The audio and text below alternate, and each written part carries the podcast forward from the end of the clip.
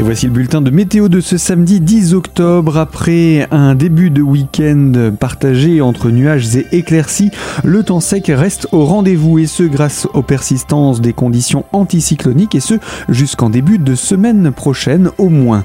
Temps sec donc souvent ensoleillé qui prédomine, le tout après la dissipation des grisailles du matin. Les températures sont fraîches parfois, même si ce week-end elles sont encore assez douces et de saison pour atteindre 3 à 7 degrés à l'aube et 12 à 16 degrés au meilleur de la journée. Dimanche, un peu plus de soleil et des températures de saison. Lundi, l'astre du jour règne en maître, mais attention, la fraîcheur est au rendez-vous. Toute l'information météo est à retrouver sur notre site internet radiocristal.org.